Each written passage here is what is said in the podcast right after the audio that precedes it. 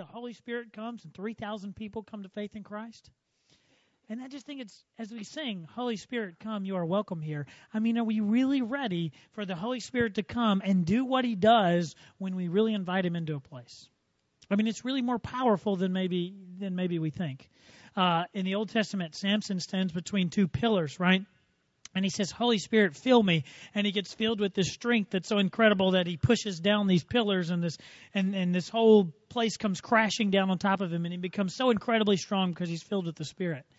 And I just think, man, just as I'm thinking, as I'm singing it, I'm thinking, man, I mean, oh, that you would really do that. Anyway, that was all extra, right? That was pretty cool. Let me tell you a story. A friend of mine told me one time. He was a Marine, and he was stationed somewhere overseas, and he said they would go on these raids. He and like 8 other guys, not raids. I'm sure it's an old term, but they would go on these things, and there was like 8 of them, and they'd have like 4 days, and you'd be on your own. You'd have enough rations and all that kind of thing to make it, and they'd be doing these clear outs. So these villages or these little towns were supposed to be cleared out for one reason or another. I don't know the logistics of it, but they had to go through and check every house, and so they're doing individual sweeps of every house. And he said they're on like day 2, and they've been doing these sweeps, and it's pretty clear that nobody's here, and they're really getting bored, and they do what any 8 men would do who have 2 more days of nothing ahead of them and lots of explosives strapped to them, you know, and they're like, let's blow something up. So they decide that they have to get together, because apparently every time you discharge your weapon, you have to write a report. So they all get together and decide on their story and what their story is going to be. And then they figure out what they're going to blow up. And they decide to, apparently in people's driveways, they had these, if I already told the story, tell me the word I'm looking for. Sewage tanks underneath the driveways, right? So they have these little holes. So they decide they're going to drop a grenade in one of these, and so they're just going to blow the sewage tank up. Who knows why? So all the guys are inside. Whoever draws the short straw has to be the one to toss it in, and they've got like a little half wall. I think it's like this wall over here, and so he's going to toss it in and run behind the half wall. Tosses it in. Runs behind the half wall, and the grenade explodes, and everybody's in the house looking. But they realize instead of, you know, all the poo down in there just kind of shooting straight out, first it goes up, and then it starts coming back down. And so the guy's over there, he's just hunkered down, and so they all realize that it's going to shower him, you know. And so they start yelling, so he looks up, you know, to see what all the yelling's about, and he just gets sewage filth covered all over him. In his mouth, you know, just soaks him. And 2 more days they had to go. No showers. You know, he could clean up a little bit. 2 more days, 110-degree desert heat, poo all over him. Pretty interesting. Sometimes I think that the mission just gets to you, right? And sometimes you blow up turds with grenades or whatever, you know, however you say that. Sometimes that's how you get over it. Sometimes it's a lot of counseling. Sometimes there's all kind of different issues, because sometimes for one reason or another, right, the weight of the mission and the weight of the task just kind of gets to you. I'll tell you this. If you decide that you're going to invest in people, you decide that I'm going to be serious about what God has called me to do. If you decide to do those things, you will be in a similar place. Weighed down by the mission, ready to explode on someone, you know, at someone. You'll be ready to blow up if you decide to invest in people, if you decide to do it for the people. And so that whole thing sounds a little bit crazy, but here's what people do. And any of you guys who know some people, right, you can probably attest to this. People let you down. They won't love you when they should. They won't get you. They won't understand you. Sometimes you'll do everything for them, and they won't say thanks, right? If you know people, you know that sometimes people let you down.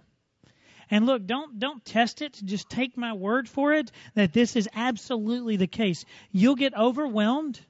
You'll quit trying to care for people if you do it for the people. Saw this number not long ago, and this is just seminary students. This is not the population at large. These are just people that have went to a seminary for the purpose of training to be in ministry. See, there we go. 70% of people that start seminary, so they just begin, 70% of those people won't end up serving in ministry. 70%. They have made the big decision to enroll in college or in graduate school for the purpose of preparing for ministry, and for one reason or another, 70% of them will never serve in the ministry. And they usually get started, right? And sometimes it's righteous reasons they don't, and oftentimes it's not righteous reasons, but 70% of them won't serve, and I believe it's because they begin to serve people for the sake of people, and it just wears them out. And from someone who's been a person my whole life, and I know the species pretty well, right? People will let you down. Sometimes people suck, right? Sometimes people suck. Can I get an amen, right? Sometimes people suck. On that note, I've said this before, and I want you to hear it because it pertains to you, right? It really pertains to you. I'm really talking to you. If you're a follower of Jesus, I'm absolutely talking to you. I want you to know something. You, if you're a follower of Jesus, you are a missionary. So when you see pictures of missionaries and we flash them up here and they're feeding some thirsty guys some cold water, you know, and they're just meeting a need, right? That's you. I mean, you're not physically doing that, right? But what you see there in missionaries, right, that's you. Because to be a missionary is to be sent by Jesus. And if you're a follower of Jesus and you've read the New Testament, then you know that you have indeed been sent. And so what I want you to know is there is a great danger that faces missionaries. And because you're a missionary, you need to know that. And the great danger is not you ending up on the end of a spear, you know, in the middle of a jungle somewhere. And the great danger is not that you would be isolated from people around you if you're a missionary right here in the U.S., right? Those are not the big dangers. The big danger is that God's call will be replaced by the needs of the people. And more people leave the ministry and more people are ineffective because they forget that God called them and they just start looking at the needs of people around them. And no amount of human sympathy can deal with the overwhelming feeling that you can't meet all the needs. And can deal with the overwhelming reality that no matter how much you do for some people, they just don't like you. And sometimes conditions are so difficult and you're so small and the task seems so big, you just give up. And what we tend to forget is that underneath, there's just one great reason underneath all missionary work, and it's not helping people. It's not the elevation of the people. It's not feeding people. It's not their education. And if you're a missionary primarily charged with reaching to your family, it's not getting them out of the mess they've been in and getting them through college or getting them a job. It's none of those things. First and foremost, the number one reason for undertaking missionary work is the command of Jesus to go and make disciples. And if you do it for any other reason, you're going to find yourself just not doing it for very long. Last week we put into our focus who on earth we're supposed to serve, right? And we said the people that we are supposed to serve is our neighbor. And we realized that our neighbor is not just the five houses around us, not the house behind us because it's creepy to peek through your fence, right? But it's not just those immediate people. I mean, that's a good place to start, but it's not just those people. Our neighbor is anybody who is in need. And the work of missions is those of us that are sent is to be gospel light to those people, to share the gospel with those people, right? The gospel, i.e. the good news that Jesus died and rose again, that you might be a child of his forever and ever. That's the gospel. And the work that we're to do with them is to be gospel light in front of them, share the gospel with them in order that those people would become like Jesus. This week, because I never want to be vague, because what I never want to say to you is something that you don't totally get. I remember when I was at, years and years, I feel like I was in the church, and people would say, be the gospel, share the gospel. And I would say, what the heck is the gospel? And just nobody was clear in saying exactly what that was. And I would say, what is the gospel? And they would say, well, it's the good news. And I would be like, so my job as a Christian is just to share good news. And, you know, there's lots of good news out there. You know, you got an A on your report card. You're going to Disney World, you know. Like, I just didn't get the whole idea. And people were constantly telling me good things to do and not really giving me any rubric for how to do them. So I just don't want to be vague to you. And I want to tell you, I don't want to just tell you that you're a missionary and you need to go and serve your neighbor and you be like, I don't get what that means. My neighbor has more money than me. You know, my neighbor is nicer than me and brings in my garbage. You know, they already are way outdoing me. I cannot outdo them, or whatever the case may be. I just don't want you to think I don't have any idea how to do that very thing. You know, like, I know what I would do if God called me to be a missionary in Africa. That seems pretty clear. But if God calls me to be a missionary in Harahan, I don't really know what that looks like. And I want to walk through what it looks like to be a missionary to your neighbor, no matter where you are. And I'll tell you that the very first thing you have to do, if you're going to be a missionary and you're called to be a missionary, so you're going to be one, the very first thing you got to do is change your mind. And it's not about who your neighbor is or what their needs are. It's about the God that has called you to reach your neighbor. And that's got to be the reason that you do it. So here we go. Flip to Matthew 22. Matthew 22. If you stayed awake thus far last week, right, then you probably heard this passage last week. We read part of this, but we read it in a different book. And so just quick history lesson or quick Bible lesson, Matthew, Mark, and Luke. You know, if you ever read them and you read Matthew and then you got to Mark and you're like, this is just like the last book, right? It's because it is. They're called synoptic gospels. So if any of you guys go to seminary and you're like, and you act like you never heard what synoptic gospels are, don't drop my name with that because I did tell you what it is. Synoptic gospels, Matthew, Mark, and Luke are those. It just means seen together with a common view. So basically Matthew, Mark, and Luke are three guys that spent a lot of time together that saw the same thing happen and wrote about it. So naturally, the story is kind of the same. So last week, we looked at it in Luke. This week, we look at it in a little different place in Matthew. Matthew 22, we'll start in 34. Matthew 22, 34. Here's what this guy's doing, if you can kind of get the gravity of this. This guy is trying to test Jesus in this scripture. And here we are 2,000 years later, and we know, like, don't try to stump Jesus in Bible trivia, you know, because he's going to win every time. But this guy's not totally sure who Jesus is yet, so he's going to take a shot to try to stump Jesus. And here's what Jesus just did. Jesus just shut someone up completely. Because when someone has a question that they've had their entire life and you answer it in like a second, you end up kind of being like, I guess I don't have anything else to say, right? You know, it's like if Jesus were here, you know, if you said, you know, Catholic, Baptist, Protestant, you know, which one's right, what, you know, what's good and what's bad, and then Jesus in like 2 seconds, these questions we've been trying to answer for 400 and 500 years, if he just stepped in and answered them for us directly, we'd be like, we wouldn't have anything else to say, right? So Jesus does this. He comes in and he just answers this question that people have been asking forever, and he shuts everybody up. And so the guy steps out in Matthew 22:34, and he says this. 22:34. Jesus has just done that, and then it says this. Hearing that Jesus had silenced the Sadducees, the Pharisees got together. So Jesus just shut this guy up, and then the Pharisees are like, we're going to get our smartest guy to ask Jesus a really hard theology question, and this is how we're going to get him, and he's going to create some enemies by his answer. So you ask him this question. One of them, verse 35, one of them, an expert in the law, tested him with this question. This is what they asked Jesus. They say, Teacher, which is the greatest commandment in the law? And mind you, this is not a real question. All the guy's really trying to do is he knows that one group of people have said, these are the most important things that the law says. And a whole other group says, these are the most important things that the law says. And because they can't agree, he steps up to ask him a question. And he knows that however Jesus answers, he's going to make an enemy out of one of the two groups. And that's all he's really looking to do. So he asks him this question. And you know what? As I'm reading it, it kind of reminds me of like modern day politics, right? It's not about getting the right answer. It's just about being the least wrong, you know? And so they're just trying to get Jesus to be a little bit wrong here. Verse 37. This is what Jesus says. Love the Lord your God with all your heart and with all your soul and with all your mind. This is the first. So he said, what's the greatest commandment? This is the first and the greatest commandment. And he says, and the second one is like it. Love your neighbor as yourself. All the law and the prophets hang on these two commandments.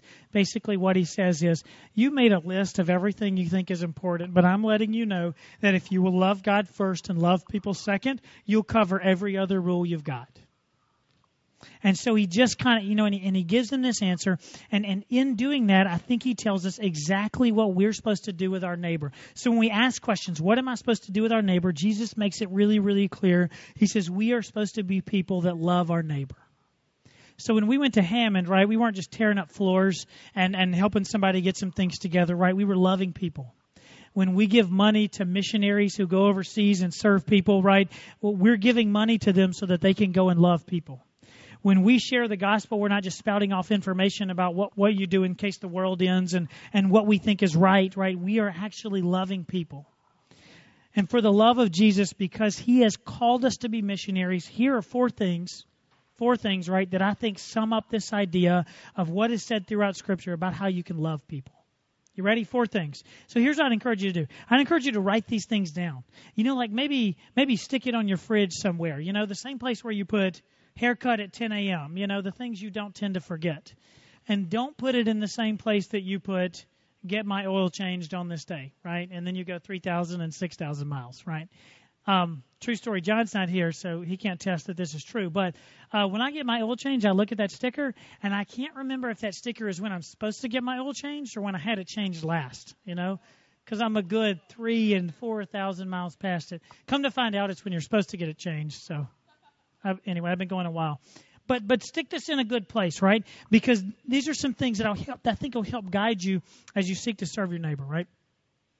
Number one thing you can do in loving your neighbor is to serve your neighbor. And so we determine missions is about serving our neighbor, is about loving our neighbor. And the number one thing we can do is serve them. Here's what I could do. I could pull in 40 scriptures that tell you to serve your neighbor. I could pull in another 40 that tell you all the different places that Jesus said for you to do it and that Jesus did it, right? All that stuff's in there. But I think it's pretty interesting what Jesus says here. If we just get way more simple than that, Jesus says, love your neighbor as yourself. Let me ask you a question.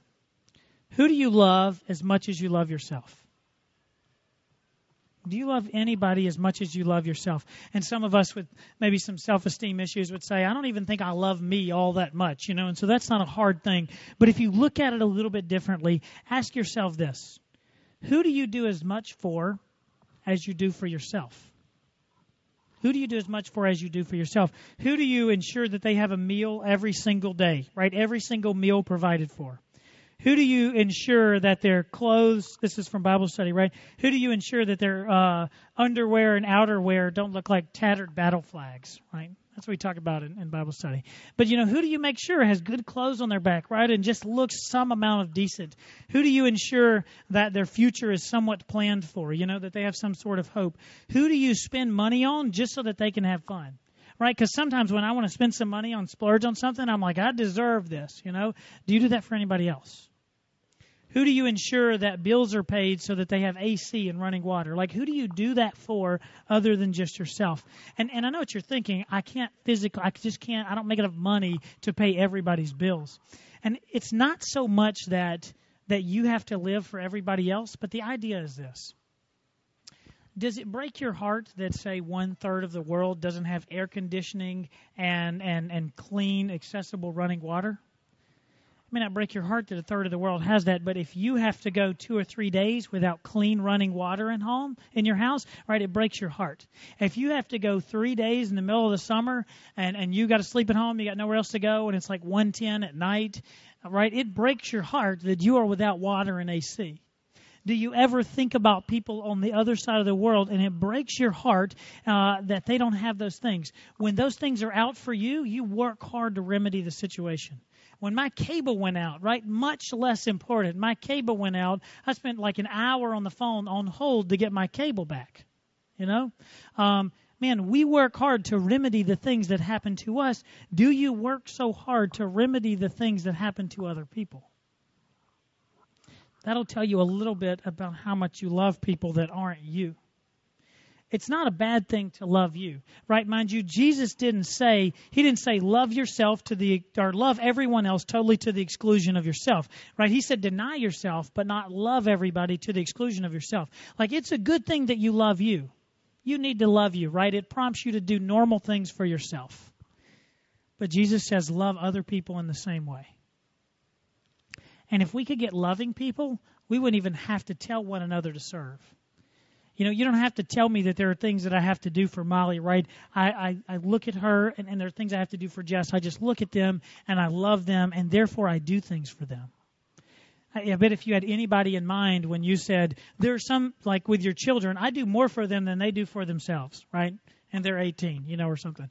And so, man, Is there anyone outside of your children that you do more for them than you do for yourself? Or you consider them more than you consider yourself? Because if you love your neighbor, you will begin to serve them. And we don't even got to dig through all the places where Scripture says that's what you need to do. If you just begin to love people, you'll begin to serve them. In loving your neighbor, you'll serve them. But in loving your neighbor, you must also share the gospel with them. And I could take you through Matthew 28 and Mark and all these other different kind of places where Jesus tells you to go and serve and all that kind of thing. But I think the truth is, again, if you love somebody, wouldn't your biggest care be for their biggest concern? I mean, what if someone you loved is standing somewhere and there's a bee on their shoulder and then there's a bus barreling towards them? I mean, are you that concerned about the bee? Right, no, their biggest concern is your biggest concern. And you'll share the gospel with them because you love them, because you can't imagine the worst possible thing happening to them. And so you will tell them if you love them. The bigger question is, if you don't share the gospel, at minimum, you don't live a gospel-centered life in front of them, can you really say that you love them at all? I would like to think that, let's say you could time travel and it was like the year 2000 and you came back and you saw me and I was like, hey, I just got this new investment banker and his last name's Madoff, you know, and so I think it's going to be really good for me. And you looked at me and you'd been to the future and you knew this was not going to end well and you were just like, you know, this one you just got to figure out on your own. And a good 10 years later, I'd look back and be like, man, that guy from the future sucks, you know. Because he could have told me that this was all going to end terribly. And when you don't do for people, right, when you don't do the best thing for them, when you don't even alert them of the biggest thing that may be coming, can you really even say that you love them? If we love people, we'll serve them. If we love people, we'll share the gospel with them. And if we love people, we will invite them. And note this. We'll invite them. But look, missionary, you need to know this, because this is bad mission strategy if you do what we've been doing for a long, long time. So as a missionary, right, consider this. This is your training to go out, right? Here's what don't invite them to. Stop inviting people to church. And don't invite people to church because they smell bad and we don't want them here. No, it's not like that. Stop inviting people to church because they're tired of it, because they don't see the value in it, right? How often have you invited somebody to church over and over, and they're like, I just don't care about that? Stop inviting people to church and instead invite people to Jesus. I have this fear. Now I'm going to clear that up a little bit, so don't tune out yet, right? But, man, I have this fear that I'm going to invite someone, and it's going to be one of those days where it's really low attendance, you know? And it's also going to be one of those days where there's just a few of us here, and the few of us that do show up at like 9:40 like we do, you know? And so they're going to show up, and they're going to get here like 15 minutes early, and really that's going to be like 25 minutes early. And there we're going to be, and it's going to just be me and them, and I'm going to be like, well, this is awkward. I swear people do actually come here. And, you know, I mean, sometimes I'm just so worried about what it's going to be like when I invite them. And I know it's because I invited them to church. And I invited them to church because I thought you may like it, right? The preaching isn't bad. I try to be funny and not make you fall asleep. And we try to make the music good, right? I'm inviting them to church, but I'm not really inviting them to Jesus. Man, because Jesus doesn't disappoint. You know what I'm saying? Like Jesus is never, we never see Jesus and go, well, that really wasn't all I thought it was going to be. Church, sometimes that happens. When we invite people to Jesus, he never lets down. The idea is that if you will invite people into your life to be Jesus' hands and feet to them, if you'll invite people to church to hear about Jesus, if you'll invite people to movie night because Jesus' people are there, if you'll invite people to church because there's value in Jesus, not because, you know, we do it on a ball field and you're like, you should see it, it's different, just come once, you know. If you'll invite people to church because Jesus is here, then you'll have some impact. What's the difference between inviting someone to church and inviting someone to Jesus? It's not saying you should come because, you know, we have, you know, our preacher's really short. He's so short it's odd. You got to come see it, you know, right? That's inviting people to church. Inviting people to Jesus is saying, man, you know what? I mean, church is sometimes great and sometimes right, but being a part of the church has changed my entire life. And, man, I can't tell you everything that means, but it's everything to me, and it's all because of Jesus. And so I just think you should come. And, by the way, the preacher's short, and it's neat to see. You know what I mean? That's inviting people to Jesus. And loving your neighbor, serve them, share the gospel with them, invite them to Jesus. And this is the one that maybe we don't get to in Missions Enterprise. This is the one that you go, Adam, that's your job. That's why we pay you the big bucks, and so this is what we're calling you to do. Serve, share, invite, but also disciple. What does it mean to disciple? If we say disciple, sometimes you think, well, I don't know what that means, or is that preaching? If so, I can't do that. I'm not a preacher, so therefore that is totally off my realm. But here's what I'll say. Jesus didn't say, share the gospel with people, and then tell your pastor to teach them all I have commanded you. He says, no, share the gospel with them, and you, the missionaries, right? The sent ones. You guys be the ones to teach them everything that I've called you to do. Discipling people is not this unreachable thing that you haven't heard of that you can't do. I would imagine that in some ways you're already doing this. Discipling is just about training people up to do the things that they should do. Hopefully you're doing that with your children. I mean, for better or worse, you're teaching them something. You're training them up to become and to do something. That's all discipleship is. And as you begin to model this gospel life in front of them, and as you sin and make mistakes, you ask for forgiveness for them in the same way that you expect them to ask for forgiveness. And as you begin to, you don't have to do it perfectly. Man, you just have to make an honest effort to live out your faith in front of them. And make an honest effort to spend some time with them. So begin there with your family. Right? That's the most accessible place. Have some family worship. Pray together. Live God-centered lives in front of them. You can disciple, and if you'll begin at home, the one thing you have, at least if you're a parent, is you can say you're not going anywhere and you're staying here. You can't do that with anybody else. So, man, begin to disciple people. Start at your home. And then the big one is after you begin to do that, invite other people into your life so that you can do the same thing with them. And sometimes this is the hard one, right? Because this one takes time. Sometimes I even idolize, time with my family, and I say, I got to have. And look, it's important. How are you going to disciple your family if you're never with them, right? You got to spend some time with your family in order to disciple them and lead them well. But sometimes I idolize time with my family to the exclusion of others. And you know what? When I began to do that, you know what I remember? Do you guys remember what Jesus said when he was standing there, and some people came to the door, and they were like, "Hey, Jesus, your mother and your brothers are here." And you remember what Jesus said? He was like, "Oh, mom and bro, just bring them on in." Man, Jesus is like, who is my mother and who are my brothers? And he wasn't saying I don't love them and they don't mean anything to me. He was saying, man, so much more important than the relationship I have with my family is that I serve God well.